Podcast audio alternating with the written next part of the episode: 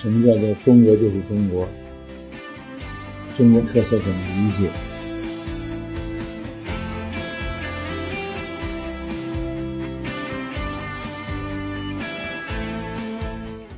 第三种类别大家都应该知道，就是我们比较熟悉的，就是日韩台模式，或者就是东亚模式。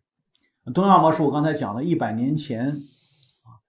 一个美国的一个土壤学的学者来东亚考察的时候提出过，就是东亚模式的可持续发展远好于英格鲁萨克逊模式。那这个主要特点就是东亚基本上属于原住民社会。我说中国是世界最大的原住民国家，这概念是我提出来的。很多人过去没想过，说我们为什么这样？我说因为我们是原住民，我们不是外来殖民者。那我们必须维持我们作为原住民的长期生存。我说我们的上代已经维持了10000年，到我们这儿不能因为我们的贪婪或者我们的激进而把我们生存的基础毁了。那大家现在只要接触农业的人都应该有这个感觉，就是农业的可持续性越来越差。这个我刚才中午有人请我吃饭，东北来的朋友说我们过去这个黑土1.2米，我们这个东三省的黑土地的黑土1.2米，现在剩20公分，每年继续以1公分的速度下降。等到我们的黑土层完全被消耗完了，那整个东三省的这个农业的基础也就毁了。而我们毁灭黑土层的主要方式是化学化。所以刚才来的这个同志也是试图就是在这个东北地区推进有机的生态的这个多样性的市民参与的这种农业方式，他们正在做他们的努力。那我们说东亚本来就是一个可持续农业的现成的模式，世界上见不到有上万年农业生存方式至今还延续的，只在东亚。所以应该说呢，它并不是谁主观形成的，而是历史客观形成的。所以我今天上午用了大量的时间给大家讲为什么中国是中国，其实也是为什么中国东亚是东亚。那东亚现在剩下的是日韩台模式，中国自己呢已经发生了相当重大的改变，特别是90年代以来照搬美国以后，这30年的消耗恐怕很难说是不是超过了我们的收入，30年对农业的这个资源环境的破坏是不是高于从农业中所获得的收入，这很难说，看不同的算法，但是总之呢，破坏是非常严重的。那我们说东亚模式呢，主要是因为气候条件、地理条件所造成的，那也因此呢，它历史上长期就是小农经济。其实叫它小农经济也是现代的说法。我们说三生合一，它本来就是一种生存方式。所以东亚模式中的中国为什么没有像日韩台那样？很大程度上是因为我们变成了一个靠自主的能力在国内完成积累进入工业化的这么一个客观过程。那大家说呢，为什么这个日本它也是我说对不起你别忘了，日本可是早在19世纪进入工业化了，并且它在工业化的初期就因为跟中国之间的战争而获得了巨额的战争赔款。那这个战争赔款对日本的中期阶段的工业化起了重要的作用。那当他被美国在打败的时候，二战中在打败之后，有短短的几年时间，就是美国是严防日本出现再度工业化的。因为朝鲜战争，美国必须就近生产战争装备来支援朝鲜战争，因为一天到晚他打的都是装备嘛，那就美国把战争生产线，也就是重装备生产线重新搬到日本。大家注意这个差别在哪儿？美国投到日本的是140多亿美元，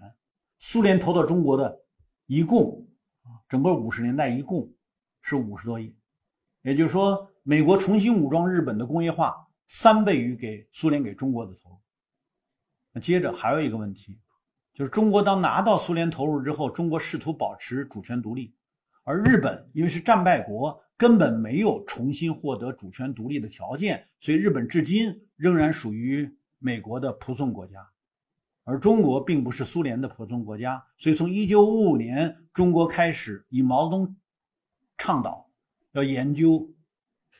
我们能不能保持中国的国家主权的独立性，我们还是不是独立主权国家，然后党内认真讨论，由此就有了1956年的中苏论战。特别是当苏联出兵匈牙利，这时候呢，就是中共明确告诉苏联说，我们不同意你们对兄弟党的做法，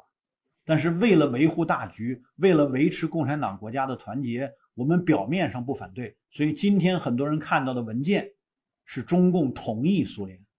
但实际上中国跟苏联作为两党，那时候就明确提出我们不能同意，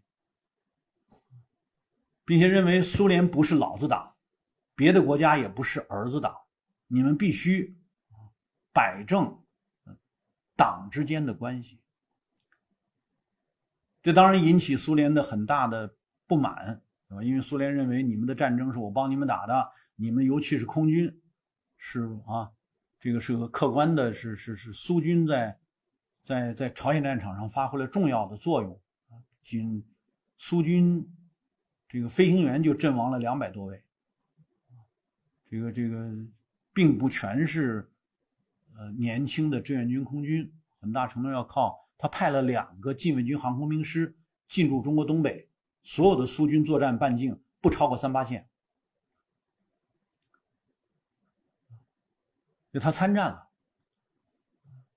那当然他就认为你们战争装备是我给的，我也参战了我们是战争中打出来的盟友，你们怎么可以不顾盟友关系？盟友是不能讲任何对方的错误的，是一损俱损，一荣俱荣的。就跟现在美国一定要拉西方国家加入美国的政治联盟，那西方国家犹犹豫豫道理是一样的，不想成为政治结盟。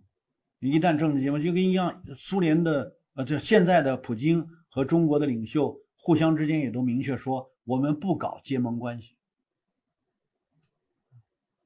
也就是我并不认为你做得对，你也并不一定认为我做得都对，我们可以保持这种战略合作关系，叫战略合作伙伴，但不是同盟关系。类似像这样的改变，50年代这样的改变导致了一系列的变化。因为中国在工业化的起步阶段，